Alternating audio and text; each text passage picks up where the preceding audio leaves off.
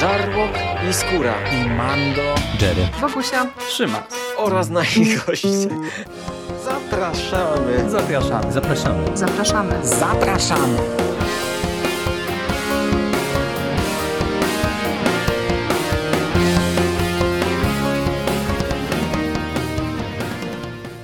Witamy Was bardzo serdecznie w kolejnym odcinku konglomeratu podcastowego. Z tej strony Michał Rakowicz, czyli Jerry jest ze mną Misty Pop, Michał Ochnik z mistycyzmu popkulturowego. Cześć Michale. Witam wszystkich, witam Ciebie Jerry również. Zebraliśmy się, aby e, omówić kolejny tom e, z serii Potężna Tor, e, którą śledzimy razem od początku, jak się w naszym pięknym kraju ukazuje. Tym razem padło na potężną Tor wojna Asgardu z Shiar, mam nadzieję, że to tak się wymawia. Scenarzysta bez zmian, czyli Jason Aaron.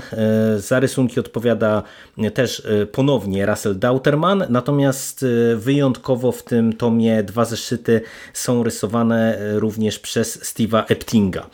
Co w sumie nawet ma uzasadnienie, bo ten tom, pomimo tego, że jest teoretyczną kontynuacją wprost wszystkich wydarzeń z poprzednich tomów, no bo to jest ciągła seria i zbiera kolejne sześć zeszytów, to jest dosyć wyraźnie podzielony na segmenty.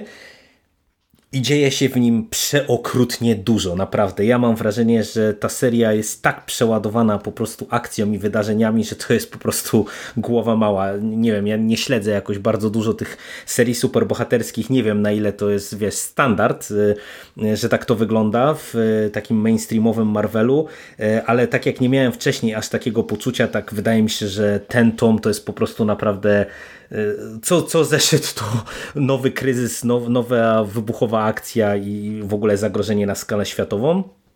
Ale zanim już tak przejdziemy do meritum, z czym mamy tutaj do czynienia? Oczywiście kontynuujemy wątki z poprzedniego tomu. W, we wszystkich światach w zasadzie Malekit rozpoczyna wojnę i najpierw spotykamy się z potężną Thor, która formuje oddział taką parszywą dwunastkę, mimo że tu nie ma dwunastu postaci, ale kilkoro postaci z różnych światów, które postanawiają się przeciwstawić Malekitowi E, pomimo tego, że e, ten taki międzygalaktyczny czy międzyświatowy senat cały czas obraduje, co z tym w zasadzie zrobić, oni decydują się na podjęcie określonych działań i pierwsze e, dwa zeszyty, no to jest właśnie taka akcja tej parszywej dwunastki, że ich tak będę tytułował. Później e, kolejne cztery zeszyty e, już po powrocie Dautermana jako rysownika.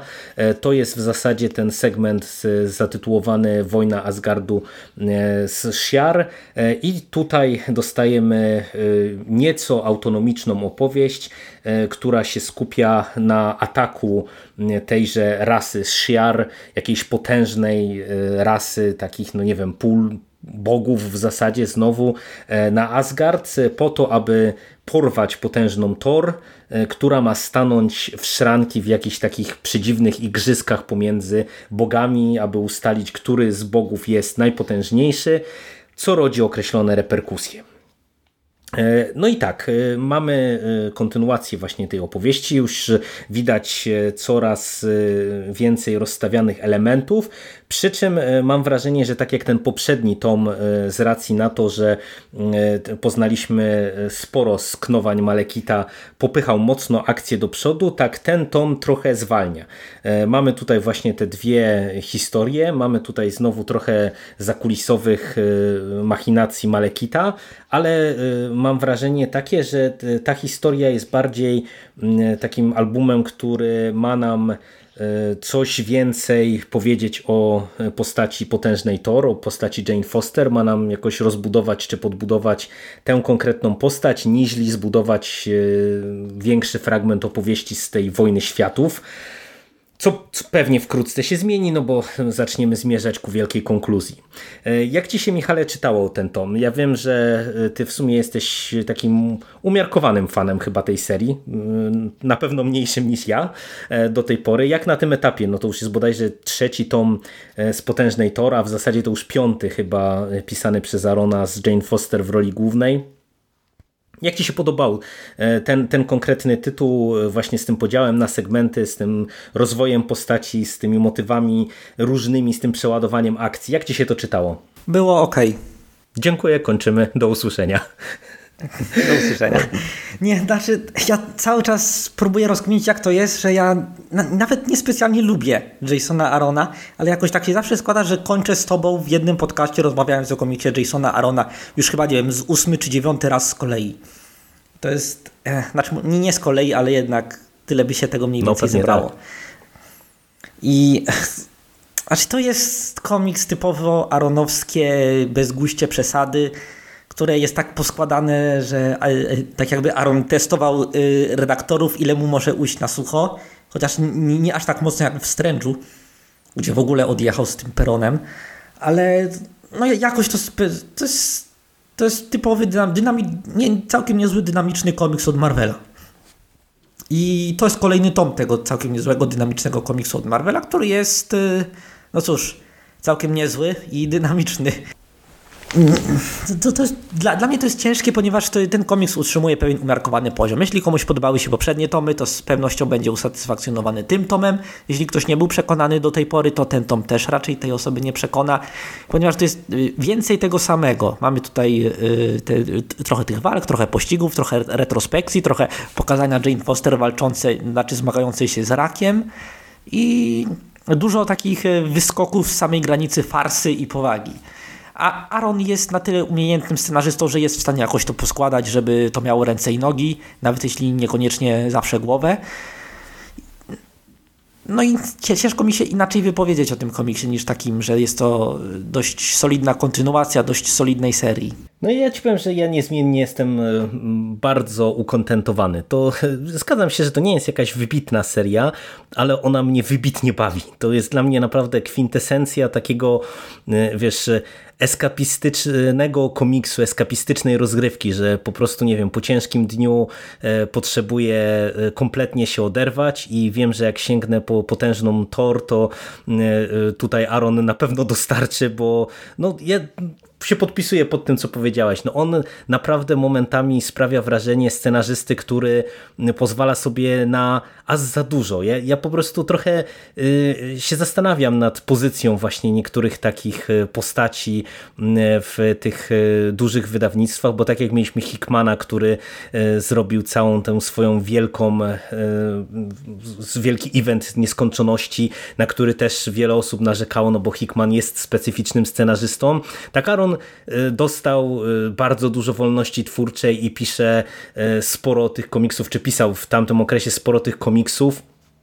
I naprawdę no tutaj są nieraz tak odpałowe rzeczy, że to głowa mała i, i niezmiennie mnie to bawi, bo z jednej strony fabularnie tu jest naprawdę całe mnóstwo akcji, ale mam wrażenie, że pomimo tego, że właśnie to jest bardzo takie wybuchowe, to tutaj są całkiem fajne motywy, bo na przykład e, te- ten cały wątek tej rasy Shiar i tego pojedynku bogów, to początkowo wydało mi się, to, że to już jest takie za dużo, nie? Jak oni tam najeżdżają ten Asgard, e, wyglądają jak po prostu, e, no nie wiem, jakby się urwali z przysłowiowego księżyca z jakimiś irokezami kolorowymi, e, jakieś no przedziwni superbohaterowie, ni to bogowie, ni to nie wiadomo co. Ale, ale, ale to jest kanoniczny wygląd. To, to, to są bohaterowie, którzy są dość mocno wkręceni w mitologię od y, już całych dekad.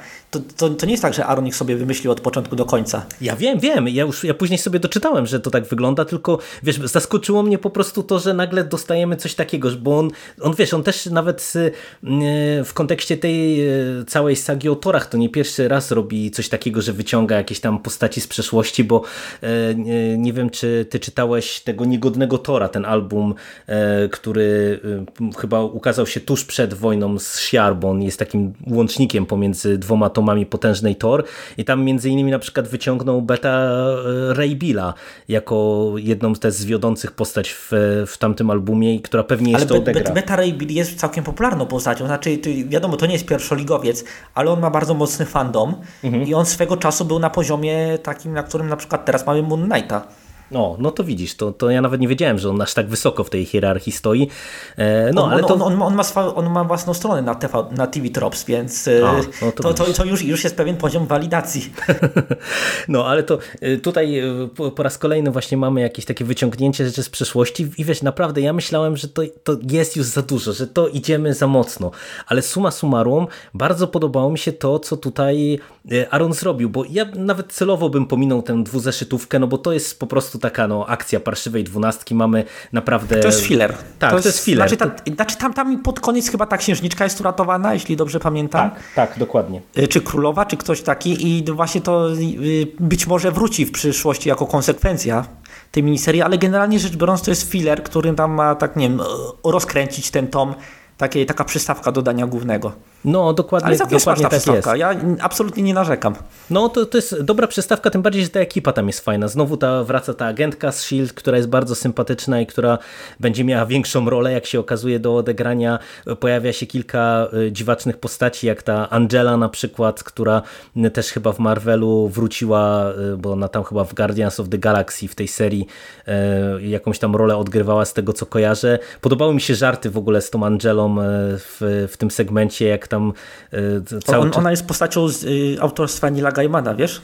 A, to tego nawet nie wiedziałem. A czekaj, nie, nie, to, to jest fajna historia, to y, mogę ci opowiedzieć, bo No to generalnie daj, to ona... dajesz. Y, dobra, y, y, dawno, dawno temu, w latach 90., znaczy to dla, dla ciebie to nie jest tak dawno temu, ale dla niektórych naszych młodszych, przepraszam, przepraszam, ale nie, dla niektórych młodszych naszych słuchaczy to może być dość odległa, zamierzchła przeszłość. Był sobie taki komiks, który nazywał się Spawn, autorstwa Toda Mc- McFlerna, który był jednym z całkiem popularną serią w latach 90. Opowiadał o y, Spawn, słyszałeś? Spawn? Tak, tak, jasne. No, no właśnie. I tam y, y, na, prawie na samym początku tej serii jej stwórca i scena- scenarzysta dał pole, y, y, zaprosił kilkoro bardzo znanych scenarzystów do tego, by ro, rozwinęli mitologię tej, tej postaci i tej serii. Żeby, wiesz, y, tam chyba był Alan Moore, był Neil Gaiman, był Dave Sim, y, no, y, moc, mocne nazwiska w latach 90. i oni tam dorzucili swoje trzy grosze, każdy w jednym numerze. W numerze, w którym, który pisał Neil Gaiman, Gaiman dorzucił postać imieniem Angela, która była anielicą i też kilka innych postaci. Potem autor Spawna wykorzystywał te postacie, ale bez pytania Gaimana i bez płacenia mutantiemów i y, z tego, roz, y, z tego powodu była bardzo wielka awantura. Skończyło się to w sądzie, był bardzo długi proces sądowy i w końcu Neil Gaiman od- odzyskał prawa do Angeli czy Angeli, nie, nie, nie bardzo wiem w jaki sposób to czytać, i yy, sprzedał ją niedawno, jakieś kilka lat temu Marvelowi. Marvel kompletnie ją przemodelował i wsadził ją do tej serii, do Tora.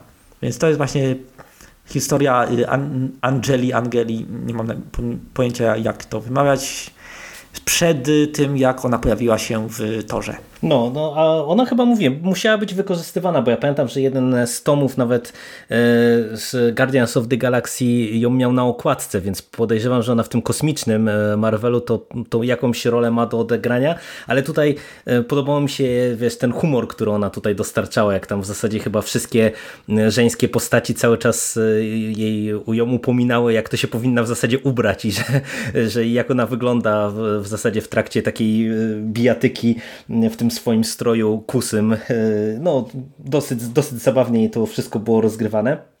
No ale nie, mieliśmy o tym gadać, bo to filler i, i, się żeśmy rozgadali. E, Przechodząc do tej głównej serii, to bardzo mi się podobało to, że mm, ten e, pojedynek bogów e, staje się pretekstem do pogłębienia samej postaci Thor, Jane Foster i zbudowania jakiejś tam relacji pomiędzy Jane Foster a Asgard, Asgardczykami, szczególnie z Kulem Bronsonem na czele.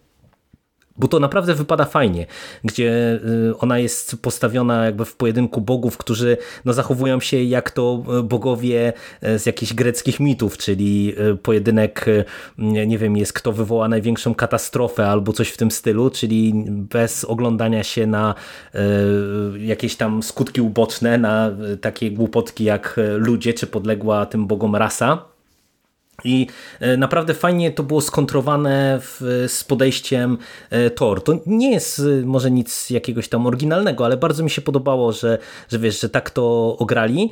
E, no a poza tym, e, tak jak wspomnieliśmy, że mm, e, Aaron wyciąga postaci z różnych jakby faz Marvela, to tutaj pojawia się m.in. Quentin Quire, który też jest chyba dosyć popularną postacią z tego, co się orientuje teraz, czyli jeden z tych mutantów Omega, Uber mutantów, który tutaj wchodzi z buta z, ze świetną sceną i, i trochę musi uratować dzień.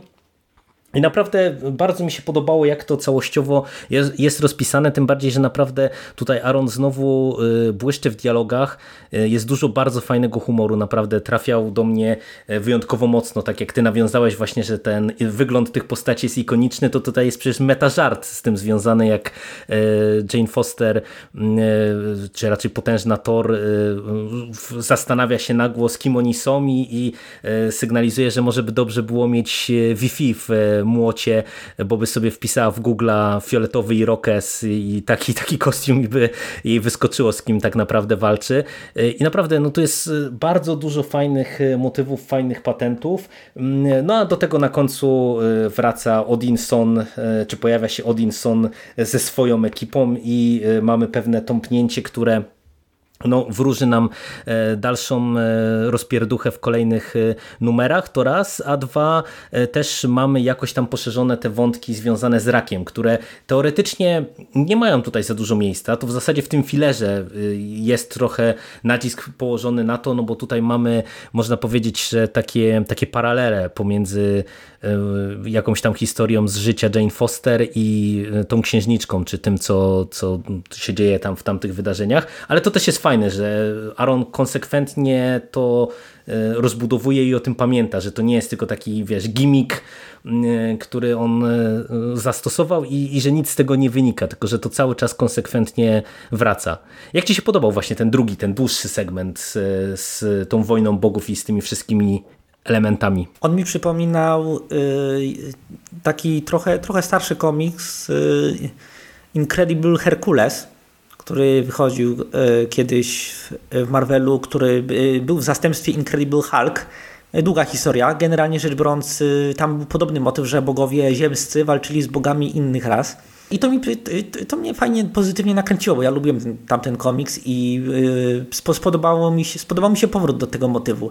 Naprawdę to bardzo fajnie wypadło. Podobało mi się też, że ten cały konflikt i y, postawa Thor w tej sytuacji y, sprawiła, że y, niektórzy Asgardczycy zmuszeni byli do zmiany optyki tej mhm, bohaterki, tak, tak, której wcześniej, wcześniej uważali ją właśnie za, ta, no, za, za taki chuchro z Midgardu, za taki jakiś element napływowy, który rości sobie prawo do no, do kroczenia między bogami, a właśnie pokaz, kiedy zostali zmuszeni do tej interwencji z finału, to yy, bardzo naturalnie wyszła ta przemiana i to mi się bardzo podobało, bo to, to, to był ewoluujący konflikt, który ewoluował w przewidywalnym kierunku, ale był zrealizowany na tyle umiejętnie, że był bardzo satysfakcjonujący.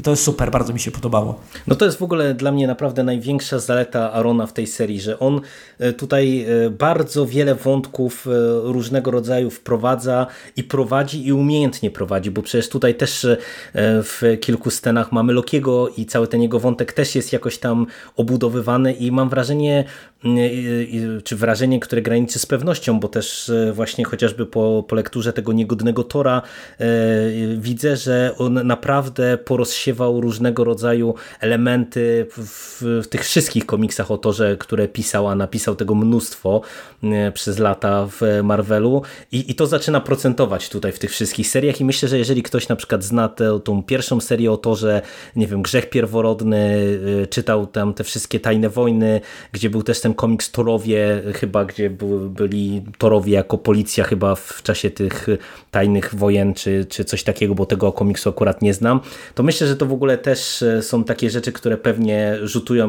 na jeszcze bardziej pozytywny odbiór e, całej tej historii. Dobra, jak z warstwą graficzną? Wydaje mi się, że tutaj znowu będziemy chwalić, ponieważ ten komiks wygląda naprawdę bogato, naprawdę szczodrze e, jest bardzo dopracowany graficznie i no, nie powiem nic więcej, zawsze oceniłem go w tym, pod tym względem zawsze go bardzo oceniłem i cenię go nadal.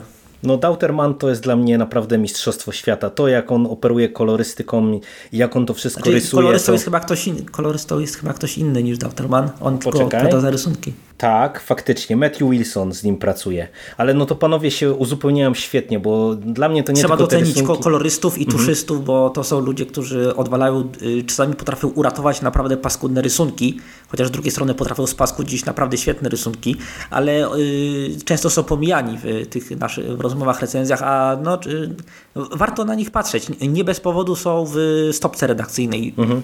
Nie no, tutaj naprawdę to jest klasa. Jak mamy e, te, te rysunki z e, finałowym przeciwnikiem tego albumu, żeby tak nie spoilerować, to naprawdę robi to niesamowite wrażenie. To jest kilka takich kadrów, że mucha nie siada, Mm, ale też e, ten pierwszy rysownik jest całkiem niezły. Ta historia przez to, że jest taka bardziej kameralna, bardziej skupiona na walce, to wydaje mi się, że on się całkiem nieźle wywiązał. I, i wiesz, tak jak zobaczyłem początkowo, że kto inny to rysuje, to stwierdziłem, że no to, to może nie być takie dobre, no bo jednak Dauterman to jest naprawdę mistrz, co się zowie, jeżeli chodzi o, o tę serię, ale też wydaje, mi, wy, wydaje mi się, że się wywiązał ten rysownik z, z powierzonego zadania. Zdecydowanie. Ja jestem jak najbardziej za o- oboma, oboma. Oni chyba są na tyle spójni, że y, ta tranzycja z pierwszego modułu tego tomu do drugiego nie, jest jakaś taka szokująca, więc Nie, nie, nie, fajnie To jest fajnie okej. to wypada. No dobra, to w zasadzie nie będziemy się e, tutaj jakoś bardzo rozwodzić. E, Myślę, że polecamy. Jeżeli czytacie e, serię, to, to czytajcie ją dalej, bo jest po prostu dobra. Kolejny album to już zapowiada się na mieszankę wybuchową, bo zatytułowany jest Tor Wojny i wygląda na to, że już będziemy mieli zjednoczenie całej masy torów, no bo wrócił Odinson na scenę, a jeszcze pojawi się właśnie Tor Wojny, który był zasygnalizowany w tym komiksie, o którym ja mówiłem niedawno, czyli Niegodny Tor. E, Notabene polecam, jeżeli ktoś e, lubi serię Potężna Tor, to e, uważam, że warto sobie też sięgnąć po, po ten jeden album, bo ten Niegodny Tor to jest pięciozeszytowa miniseria, która też myślę, że może procentować później przy całym tym głównym evencie. A za dzisiejszą rozmowę dziękuję Ci bardzo, Michale. ja Tobie również dziękuję, Jerry. No i spotkamy się, mam nadzieję, wkrótce przy okazji jakichś kolejnych tytułów, bo planów mamy dużo. Otóż właśnie. Trzymaj się. Do usłyszenia. Cześć.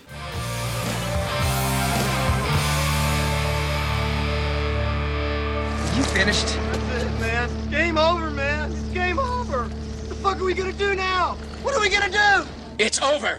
Nothing is over! Nothing! You just don't turn it off!